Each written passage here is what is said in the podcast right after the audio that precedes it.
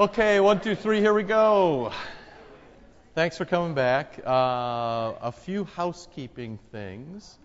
Uh, it's Thanksgiving week, so we, we always know uh, we'll be a little thin on this Sunday and we'll always be a little thin on next Sunday.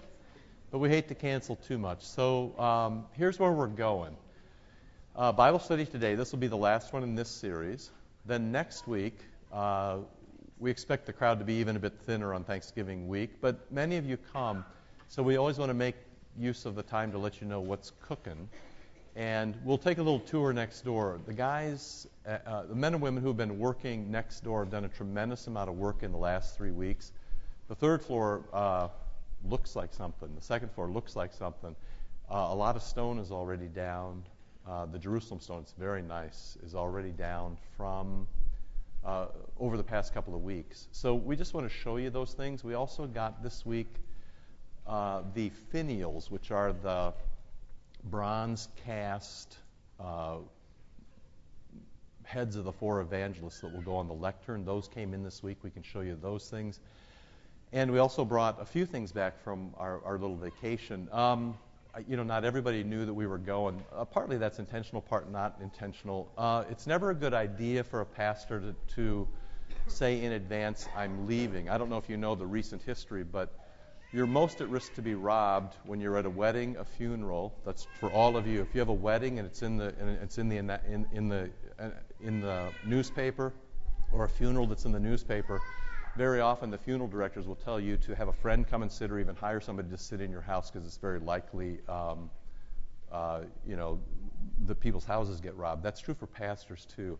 It's better for pastors to tell you after the fact where they've been and. Uh, when they're on vacation. If we put such a thing in the bulletin and then it's left around coffee shops and Starbucks and every place, that just kind of makes us a target during the week.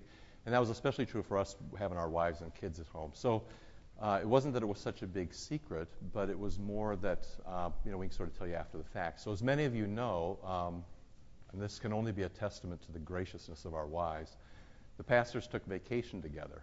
Um, it was a good vacation. We went to Rome and to Venice, and we spent almost all of the time in liturgical supply houses. We probably went between 15 and 20 liturgical supply houses in three different cities. And um, we were in the best shops in the world. What we found out is that we can buy the best stuff that's made and have it made to our specifications for the new place. And we can do that for the cost of what you'd pay for kind of the basic stuff if you ordered in America. So, I mean, this is just a traditional thing of cutting out the middleman and going directly um, you know, where stuff is made. Somebody posed the question already this morning: Was the trip successful? Well, there's two two ways to look at it. One is it could not be successful because the pastors paid their own way. So we took vacation, we paid our own way, and you know, then we worked the whole time. So kind of from as as far as you're concerned, it couldn't. It could, at worst, it could be a neutral if we fought over the pasta. Uh, you know. But from our perspective, it was unbelievable because we got three and four hours in some of the best places in the world. We learned a ton.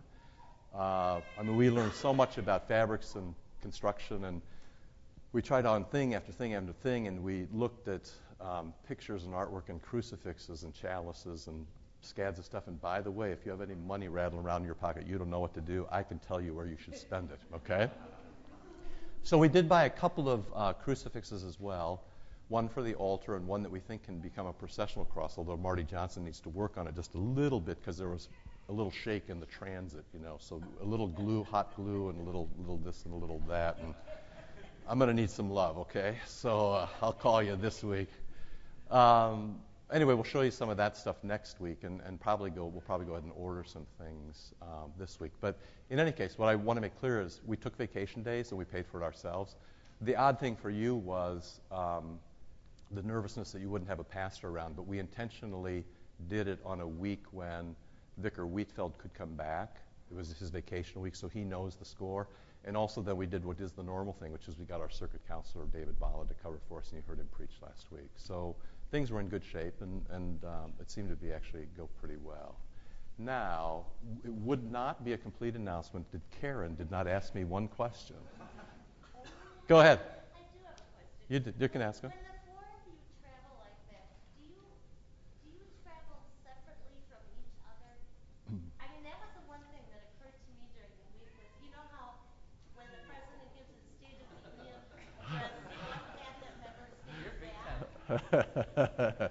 I, I actually don't think that we rise to that level. Uh, the question was, do we travel? The real question you're asking is if we all sit on the same plane. That's the question. Yeah. To be honest with you, your chance of a 9/11 event is less than being hit by lightning. Although you wouldn't think of it from all the security, but we we were going to travel together. You know, it turned out that we ended up on some different planes. Um, but you know what? The Lord will sort it out. Uh, you know, he, uh, what you know, that, you're very kind to ask the question to be concerned about us. Um, I worry less and less about those things these days. I think, you know, the Lord sorts things out He gets things done the way He wants them to get done. I was much more concerned about you, um, making sure that everybody, everything was covered. But there was an hour by hour schedule in the office of everything that had to be done for a week and who was covering it. So it was very um, well organized in advance, and, and it worked out okay. And I will say it was, you know, it's difficult to travel with anybody. If you've ever been on family vacation, you get a taste of that. It's doubly true if you travel in a country where you know the language isn't familiar and everything's upside down because from because of time and travel and trains and all sorts of things.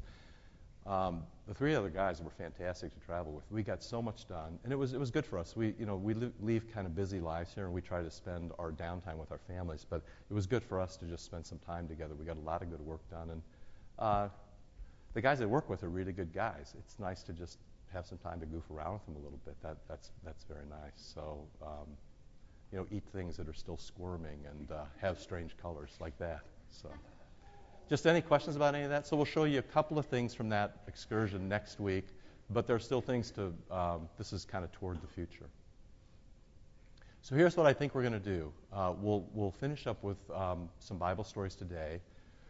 We will have a little tour next week. For you who are at the men's retreat, I'm thinking about um, a, a, couple of you, more than a couple of you, have asked me to sort of do that in the broader congregation. For the men's retreat, I did a thing on finding your spot.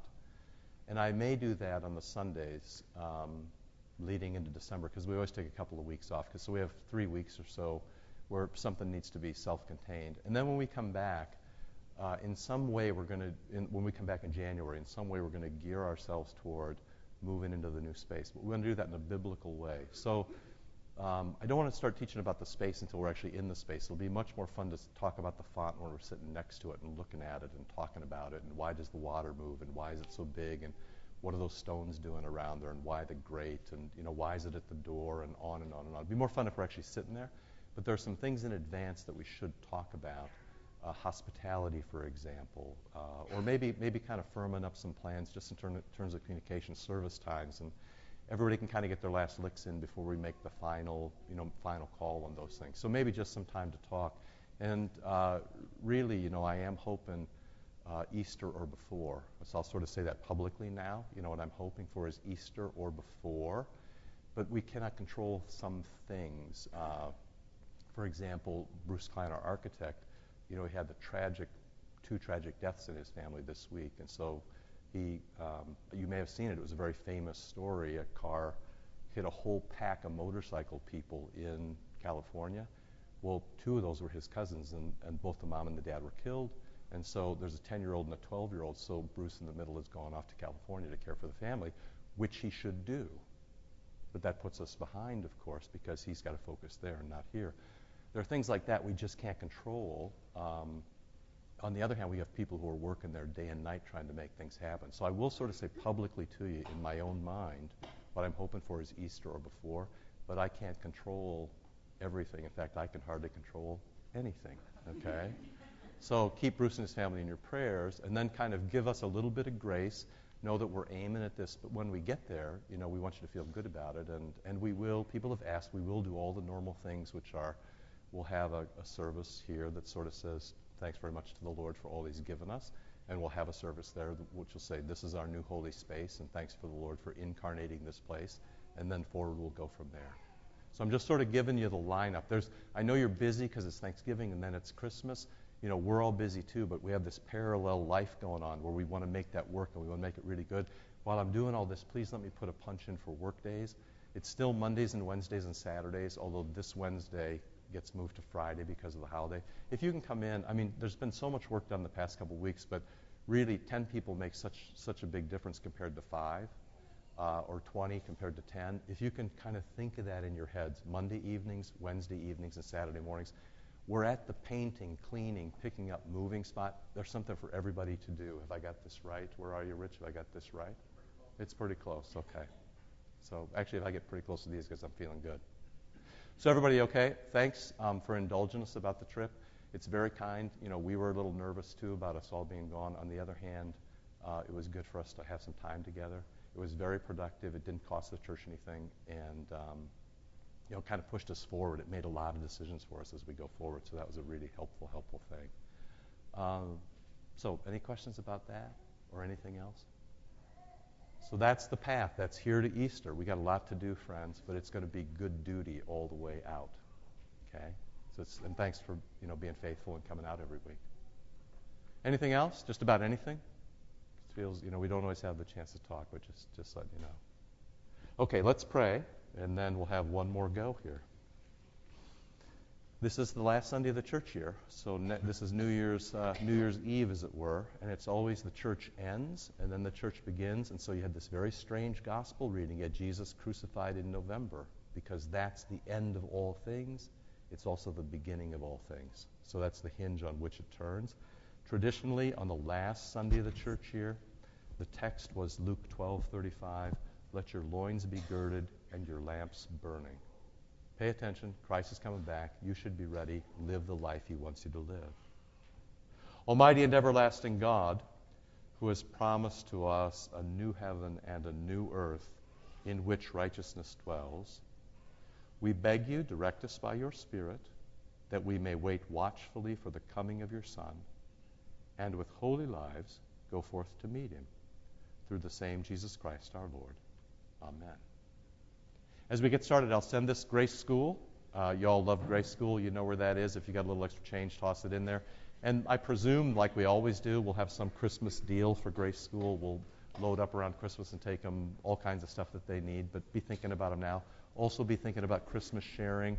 It's the coolest thing. You're giving Christmas to 150 families who couldn't have it otherwise. So listen to Carol, read the announcements, bring food, bring new clothes, bring stuff. Uh, it's all good and come work and come work. But read the announcement, it'll all be in the announcement, right? Where's my thank you for indulging me, Mr. President, with all of that.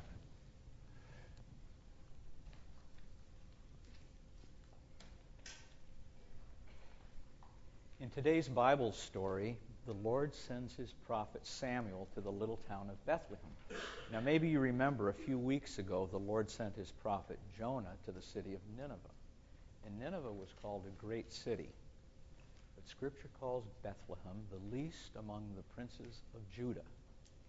So, how could anything important ever happen in Bethlehem? We started out a long time ago. We talked about Jacob, and Jacob buried his wife Rachel in Bethlehem. And then a few weeks later, we talked about Ruth, and Ruth lived with her husband Obed in Bethlehem. But that was more than a 100 years before the story today. So it's still kind of hard to imagine why would we consider Bethlehem to be an important town?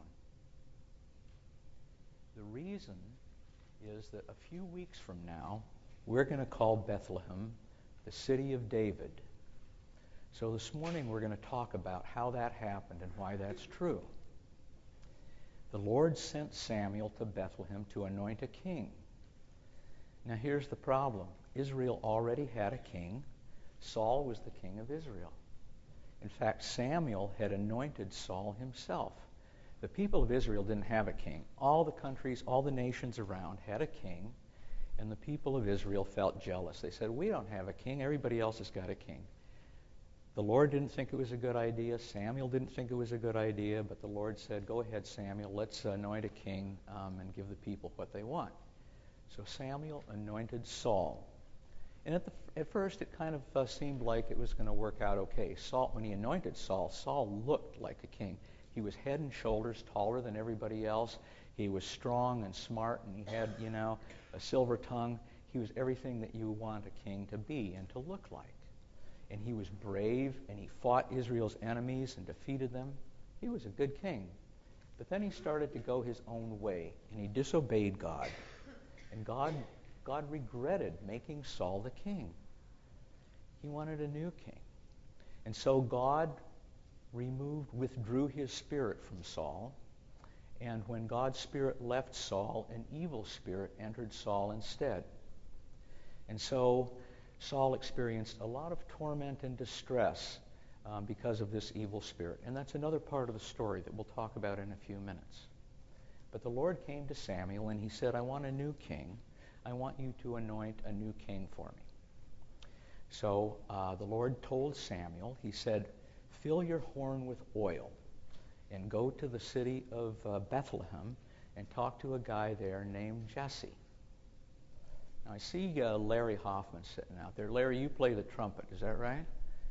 You are correct. You did you ever fill your horn with oil? You've not done that. Well, Davy Crockett used to fill his horn with gunpowder, and that's a different thing, too. But back in the day, the prophets filled their horns with oil because that's what they used to anoint people when they chose somebody special and set them aside for the Lord's work. So the Lord said to Samuel, I want you to go to Bethlehem and talk to Jesse because I've chosen one of Jesse's sons to be the new king, and I want you to anoint him. And Samuel said to the Lord, I don't think that's a good idea because when Saul finds out, you know, it's not going to be good for uh, old Samuel here. The Lord said to Samuel, Don't worry about that. What I want you to do is go find a young cow, go find a heifer, tie a rope around her neck, and take her to Bethlehem with you. Because when you get there, what I want you to do is to have a worship service and sacrifice the heifer, and then I'll tell you what to do next. So you're just going to Bethlehem for worship and for sacrifice. So Samuel filled his horn with oil, and he grabs uh, the heifer, and they go off to Bethlehem. And as they approached the little town of Bethlehem, the elders of the city came out, and they saw the Lord's man coming. Here comes Samuel, so they're all worried. Why is Samuel coming to this podunk town? Because we already know it's not very important, and here comes the prophet of the Lord. So they came out and they said, What are you up to? You know, are you coming in peace? And he said, Yes, I'm here for worship and for sacrifice. In fact, you're all welcome to come. So everybody in the town came out. And uh, Samuel consecrated them before the service, and then they had their service and they had their sacrifice.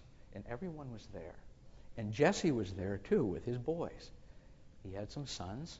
And so, as soon as Samuel saw Jesse's oldest son, who was Eliab, he said, Now I get it. That's, that's the one that God has chosen. Because Eliab was not that different from Saul. He was taller than everybody else, he was handsome, he was smart. So he reaches for his horn of oil, and the Lord said, Not so fast. That's not the guy I've chosen. And Samuel said, You got to be kidding me. And the Lord told Samuel, He said, People judge others by the way that they look and the way they appear. But the Lord judges people by looking on their heart. And this isn't the one that I've chosen. So Samuel said, Okay, I guess we better look at number two. So uh, Abinadab comes out, number two son. And he's not a bad specimen either. He could be a king. So um, Samuel uh, reaches for his horn of oil again, and the Lord said, No, he's not the one. So number three, Shammah comes by, and he walks back and forth in front of uh, Samuel and said, How about me? And the Lord said, No, that's not the one. So Samuel asked uh, Jesse, he said, How many boys do you have? And he said, Well, I've got eight sons. And Samuel said, Well, we better run them by and see who the Lord has chosen. So one by one, Jesse's sons walk in front of Samuel, and the Lord says, Nope, nope, nope, nope, nope, nope. Seven times. I don't know if that was seven, it's close. Okay? But there were no yeses. And all of a sudden, there's no more sons. And so, uh, so Samuel says to, to Jesse, he said, Is that it? He said, Well, you know, there's David, but he's just a youngster. He's out in the field. He's watching the sheep. Probably working on the 23rd Psalm or something, but you don't want him. And uh, and and Samuel said, "I guess uh, I need to see I need to see David." So they sent somebody out and they brought David in. And as soon as David came in front of Samuel, the Lord said, "He's the one I've chosen." So Samuel took his horn of oil and he anointed David to be the next king of Israel. And you know what happened next?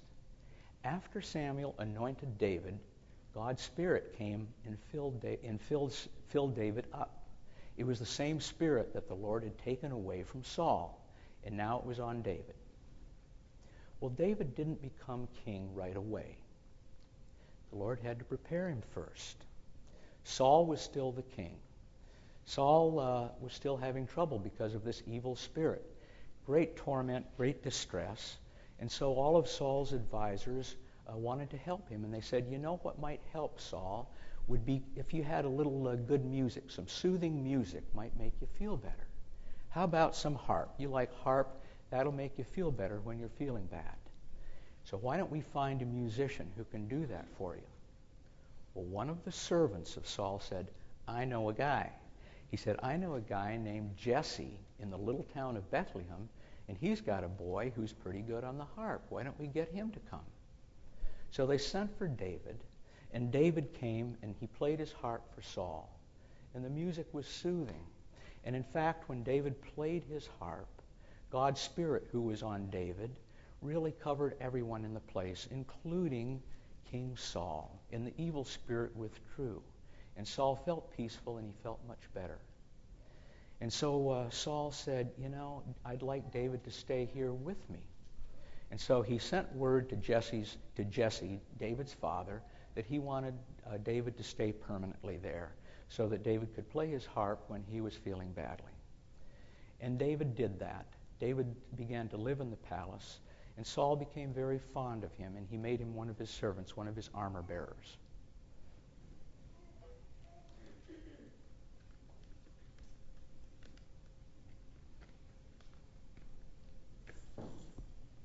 Are you going to do with that? Um, there's quite a lot going on in the story. Even it's actually helpful when you listen to somebody else tell the story. You can see how much more is going on. Um, we started with this, and you can see it in the first line. Um, sometimes there's such an obvious choice, and then the Lord doesn't take it. And now I'm struck by listening to the story again, how you would ever know what to do if it's not obvious to you.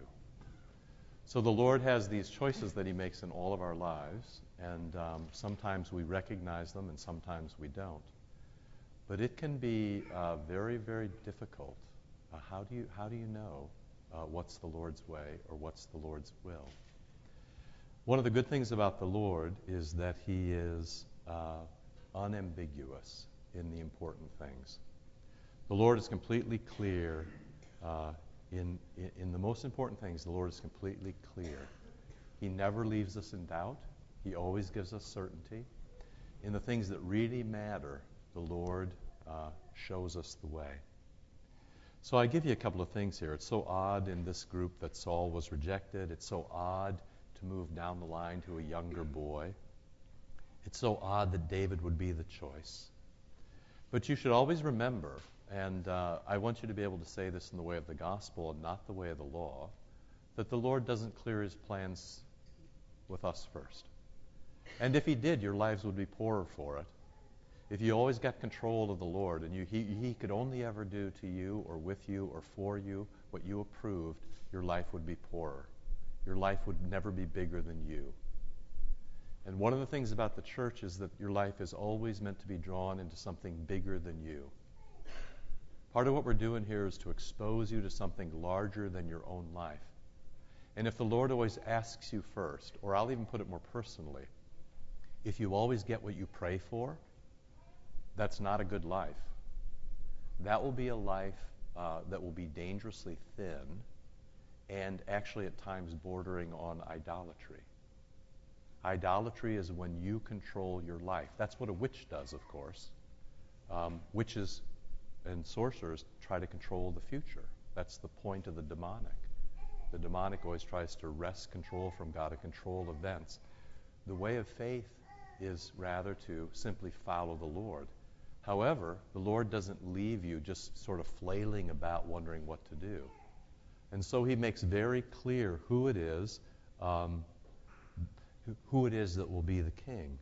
So often, I'm just at point number two here. The Lord doesn't clear his plans with us first, you know, as in, I've just got to have this or I'll die. I've just got to have this girlfriend, this job, this college admission, this, that, the other thing. I've just got to, I've just got to have this or I'll die.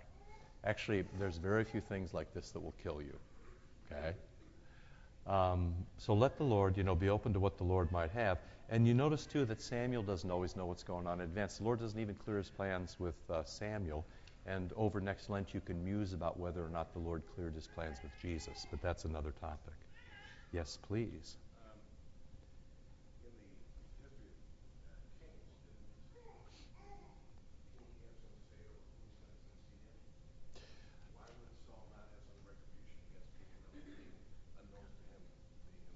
Good. Very good question. So the question is in the history of kings, don't the kings have some say about who comes next? And the answer is yes, and normally it's the oldest son. Uh, and so wouldn't Saul be justified in some retribution against David or anybody else who would seek the kingship?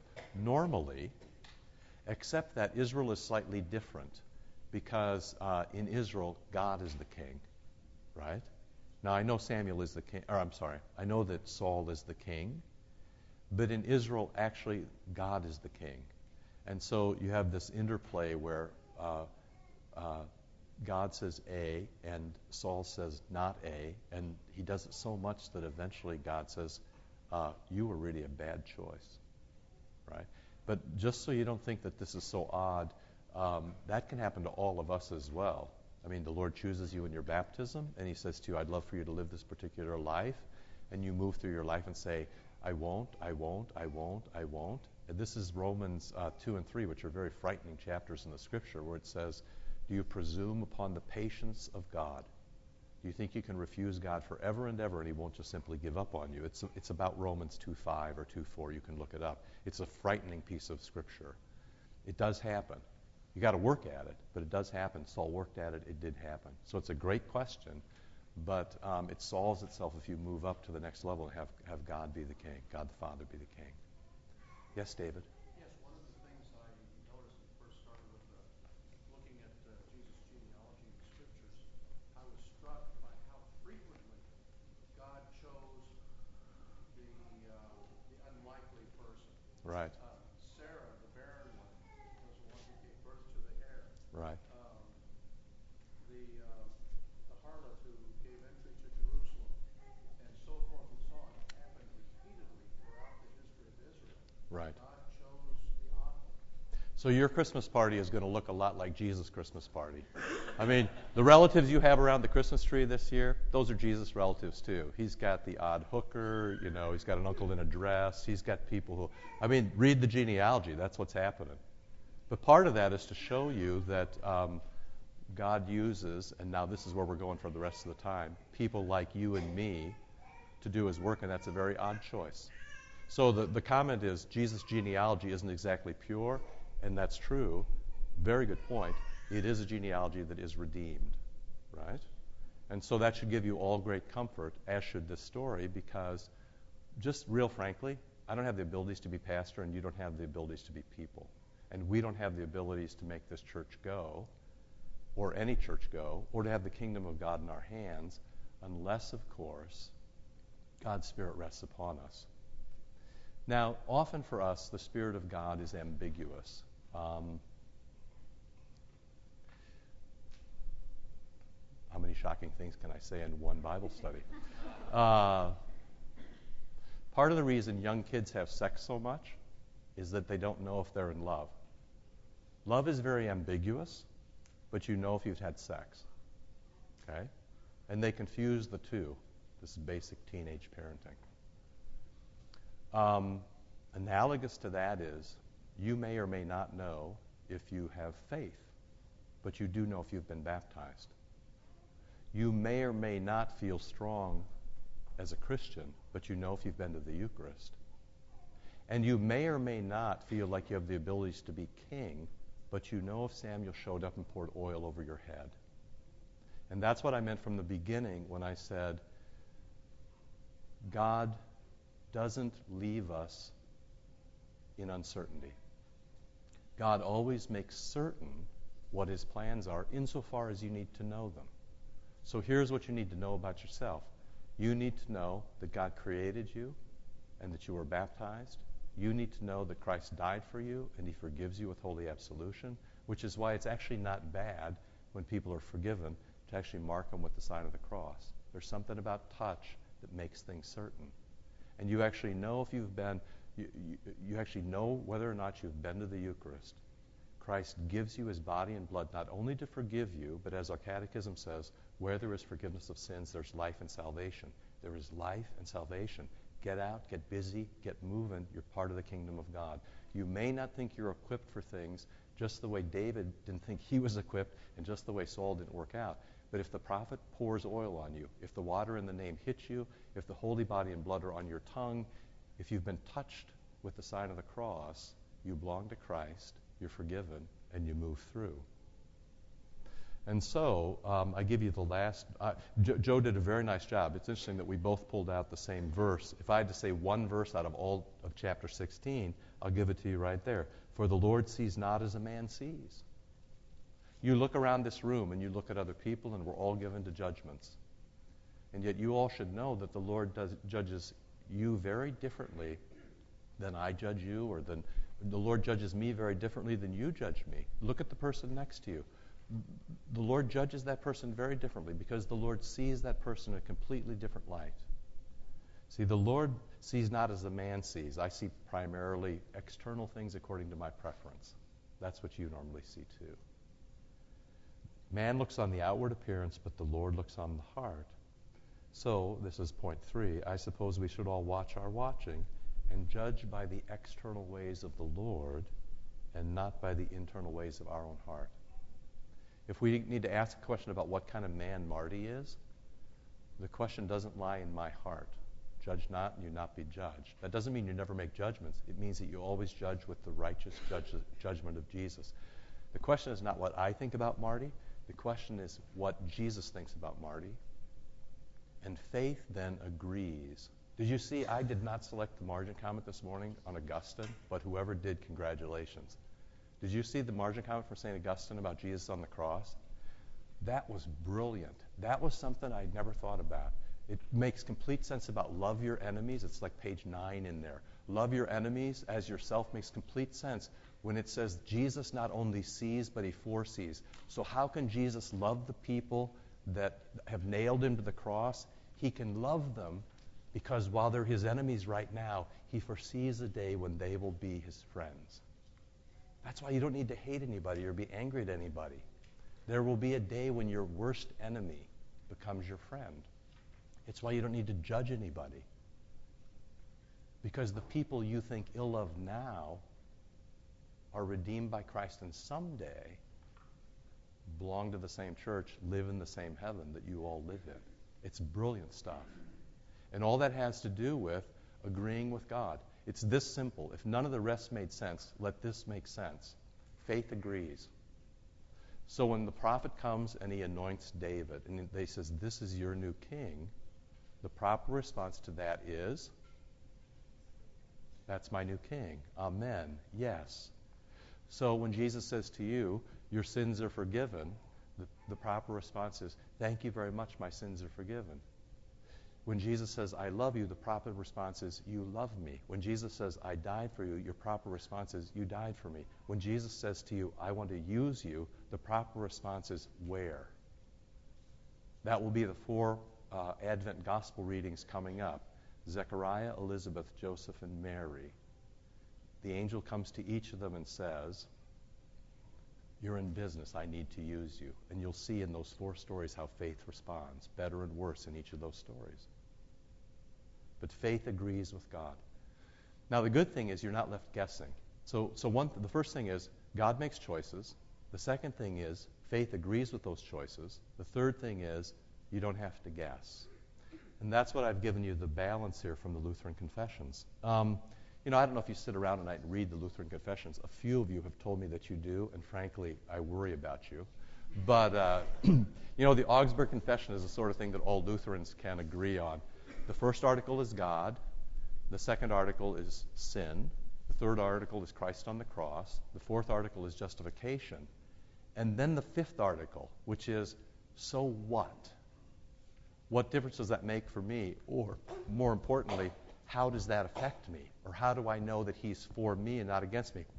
What if Jesus died for all of you and not for me? Double predestination. What if Jesus died for everybody else in the room but not for me? Yet you all may be fine, But in the middle of the night when I'm all alone, how do I know that it's for me? And the answer is here in the external things. This is as external as pouring the oil over the top of David's head. To obtain such faith, so that's faith where I can say, Jesus is for me. God instituted the office of the ministry, which you probably, as soon as that's said, you think about ministers rather than ministry. But don't think about pastors for a moment. First, think about the ministry. What's the ministry? That is, provided the gospel and the sacraments. So the ministry isn't first pastors, although you can't get away from that because you actually need somebody to go to work. The ministry is, the, is word and sacrament. That's what the ministry is. That's why it's always a little odd when you say, we have a softball ministry, or we have an outreach ministry, or we have a pancake ministry, or we have a car wash ministry. That actually, you know, I know what you mean when you say that, but the word ministry is never plural, plural for, Lutherans. It's always singular, and it means the means of grace. It means gospel. So properly, ministry means the gifts of Jesus, word and sacrament. So, so that you'll be sure that you're saved, Jesus left some things behind. He left words for your ear, and water for your skin, and the body and blood, his own body and blood for your mouth. So that you'll be sure that it's for you, that touches you. Just like David, how can I be the king? I've already, there's already a king. No, if the prophet pours oil over you and sacrifices a heifer and invites everybody to celebrate, you're the king. Okay? If Jesus baptizes you and he forgives your sins and he puts his body and blood into you, you're a priest. You're part of the priesthood of all believers. And if you come to the front and you're ordained and they put oil on you and put a stole on your shoulders and then dress you in a chasuble and make you fit to go to the Eucharist, then you're a pastor. You know, no matter what you think about yourself, that's what the Lord has said. Through these, as through means, he gives the Holy Spirit, the same Holy Spirit he gave to David, who works faith when and where he pleases in those who hear the gospel. And the gospel teaches that we have a gracious God, not by our own merits, but by the merits of Christ. If you're thinking about yourself, um, that's not faith. You remember this famous, uh, or maybe you don't know this. I think I've said it to you before. There's a famous um, radio interview. At least it's famous for people who love Norman Nagel. Uh, and Norman's been here a couple of times and was, you know, a great gift to me in my own life. A, there was a radio interview once where um, the host said he began the interview with Nagel like this. He said, "Tell me about faith." And Nagel said, "I will not." Now that's not the that's not what you expect the pastor to say. I mean, the guy's a theologian. He's dean of the graduate school at our seminary. Tell me about faith. I will not. You know, faith can't talk about itself. Faith only ever agrees with God. Faith only ever says, in David's case, He anointed me and made me king. In your case, He baptized me and made me a priest. In your case, He loves me and He gave me His Eucharist. In your case, He loves me and He forgave my sins. Which is why when you make the sign of the cross, you don't have to, but there's something about the tactile putting Jesus on yourself. It's tactile. It's a kiss. It's a touch. There's no, it's an external. The body and blood's put into you, it touches you, the physical touch, just like the physical touch of David. And so then, um, you're never left in doubt. It's the most gracious thing. I mean, you're loved desperately. And to do that, um, I just gave you Augsburg 14. It's taught among us that nobody should publicly teach or preach or administer the sacraments in the church without a regular call. So here's how it works you're born a damn sinner, and then your parents say, Oh no, another damn sinner. That's the fourth one we've had. and then they, they call the pastor and say, What should we do? And then the pastor says, Come, let your little pagan become a Christian. Uh, and by the way, my offer still stands to any new mother who sends out that baptismal announcement to all the family and friends, not just in house, it's got to be everybody. Come, it was Luther's baptismal announcement. Come see my little pagan become a Christian. You send that out, I give you a hundred bucks. Okay?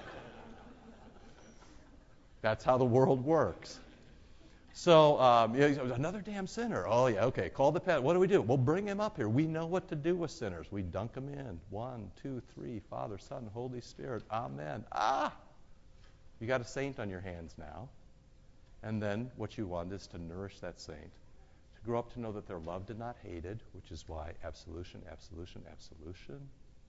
And as soon as they're able, to be nourished by the Eucharist, because frankly, it's the kindest thing you can do to your kid and to be honest with you, kids live in a very tough world. They need every defense they can. So um, call your pastor and have him have him um, put that put that on him because that's his job. I'm turning to number four. I'm also conscious that it's two minutes before the end. Um, I give you a few things. Um, sometimes, sometimes people say, you know, why the pastor? Why does the pastor do that? Or that pastor wouldn't be my choice. And believe me, on many days, I agree with you uh, you know, that pastor wouldn't be my choice. Well, here's the thing, you know, that's what the Lord did. And, and remember, I always blame you for this. You sent me a FedEx. Uh, calls come by FedEx, not from your own heart. They're external. There's a man in brown shorts who comes to you and hands it to you. And he says, you know, report to Wheaton. That's how it works. So, um, you know, in the ordination rite, there's all those places where it says, this is what you need. Uh, but the best thing I've ever read on ordination, I give to you there, which is uh, the literal translation of Paul in um, 1 Timothy 1, where he says, I thank God, and the exact wording in Greek is that he put me, passive verb. So he picked me up and he put me into the ministry. That's, those, are the, those are the words that are used. Put into the ministry. You're put into it like you're dropped into a bathtub. I thank God that He put me into the ministry. So when people say there's no ministry and no ordination, they haven't read their scriptures. I give you the, the page there by Norman to uh, you know take a look at. But he puts us in there, and then he puts us there for your good. And that, frankly, is um, quite amazing. And I'll give you this as your take home exam because it's Thanksgiving and you've got nothing else to do. You've got a week off. I know because that's what my kids said to me last night when they wanted to stay out late and sleep over places. Hey, I got a week off, so I'm figuring you'll have a week off too. So here's what to think about your week off. Number five, it's quite amazing that Christ would put the work put, put his work into the hands of pastors. And equally amazing, that he would put his work into your hands. Are you crazy? I mean, real honestly, if you were trying to make something work, would you pick me and pick you? I mean, here's the thing. I would just, there's a lot of people in the world. I wouldn't pick me, and I don't know if I would pick you. However, you know, the Lord did pick you. How do you know He picked you? Well, there was water, and there was oil, and there was words for your eardrum, and body and blood for your tongue. So he picked you. You're it. And you can't ever say, I wasn't picked or I'm not it. Because he picked you. And when you say, he didn't pick me or I'm not it, you're disagreeing with him, and that's unfaith. So you should never go to bed again thinking you're alone and loved and not worth anything. He's picked you, he's used you, he's chosen you, you're it. Stop thinking about it and get busy. You can think you can waste all your time wondering not whether you're the guy. David could waste all his time wondering not whether he's the guy, and frankly, if you read the Psalms, he did spend a lot of time worrying about whether or not he was the guy. You can spend all your time thinking about that, or you can frankly just agree with God, cut to the chase, and get busy. You're baptized, you're a priest in the kingdom. You're forgiven, He loves you very much. he gives you the Eucharist, the Mass is over. Get out the door and get busy. It's the external things. He's done them to you. Quit thinking about your own heart. Faith can't talk about itself. I will not. Faith goes out the door and gets busy, and it's all over the place. Romans 12:1, present your body as a living sacrifice. Galatians 6:10, do some good. The third commandment, come here on Sunday and be served. The liturgy, the last words of the Roman liturgy at least are, get out of here and get busy. But you get all that in the benediction too. If you read number 6 where the benediction is given, Jesus says, put my name on the people when you put my name on them. So you actually physically touch them, you put the name on them. It actually goes on them. You put the name on the people and you push them out the door, and they're different people to make the world a different place. So, number six, this is a story and a life of odd choices all around. I wouldn't have picked me and I wouldn't have picked you. David to me, to you, to us, to congregations, to church, to means of grace. Who would think, as Luther says, this little water could save a soul? Who would think that bread and wine would be the sort of things that would nourish a person and make them indestructible? If you want to know why you go to heaven, you go to heaven because the body and blood of Jesus in that bread and wine are in you, and, and the Father will not destroy his Son and so he won't destroy you who, surround, who is, surrounds his son. When the body and blood of Christ is in you, you cannot be destroyed. Okay? Boom. So, faith agrees, so off you go now. Get busy, hands and heart, all together one bit, in the way of Jesus. And the ultimate oddity, God made flesh. There's nothing stranger than that, but that's the way he chose to do it. And then to the cross, even stranger still, God dies. And then more, he actually gets resurrected. And that's, how, that's, your, that's your pathway to heaven for the life of the world way, truth, life, Eden. And there's nothing more odd, or frankly, more better than that. And I am aware that more better doesn't ring in your ears, but then you need to watch more Spike Lee.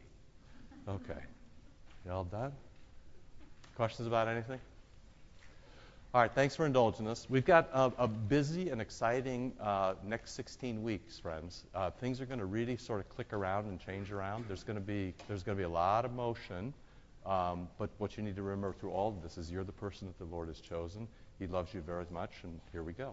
So, uh, let's pray and then travel safely, please, and come back to us well. And next week, just a little tour next door to have some fun. Okay? Here we go. Lord, remember us in your kingdom and teach us to pray. Our Father, who art in heaven, hallowed be thy name. Thy kingdom come, thy will be done, on earth as it is in heaven. Give us this day our daily bread, and forgive us our trespasses, as we forgive those who trespass against us. And lead us not into temptation, but deliver us from evil. For thine is the kingdom, and the power, and the glory, forever and ever. Amen. Thank you. See you soon.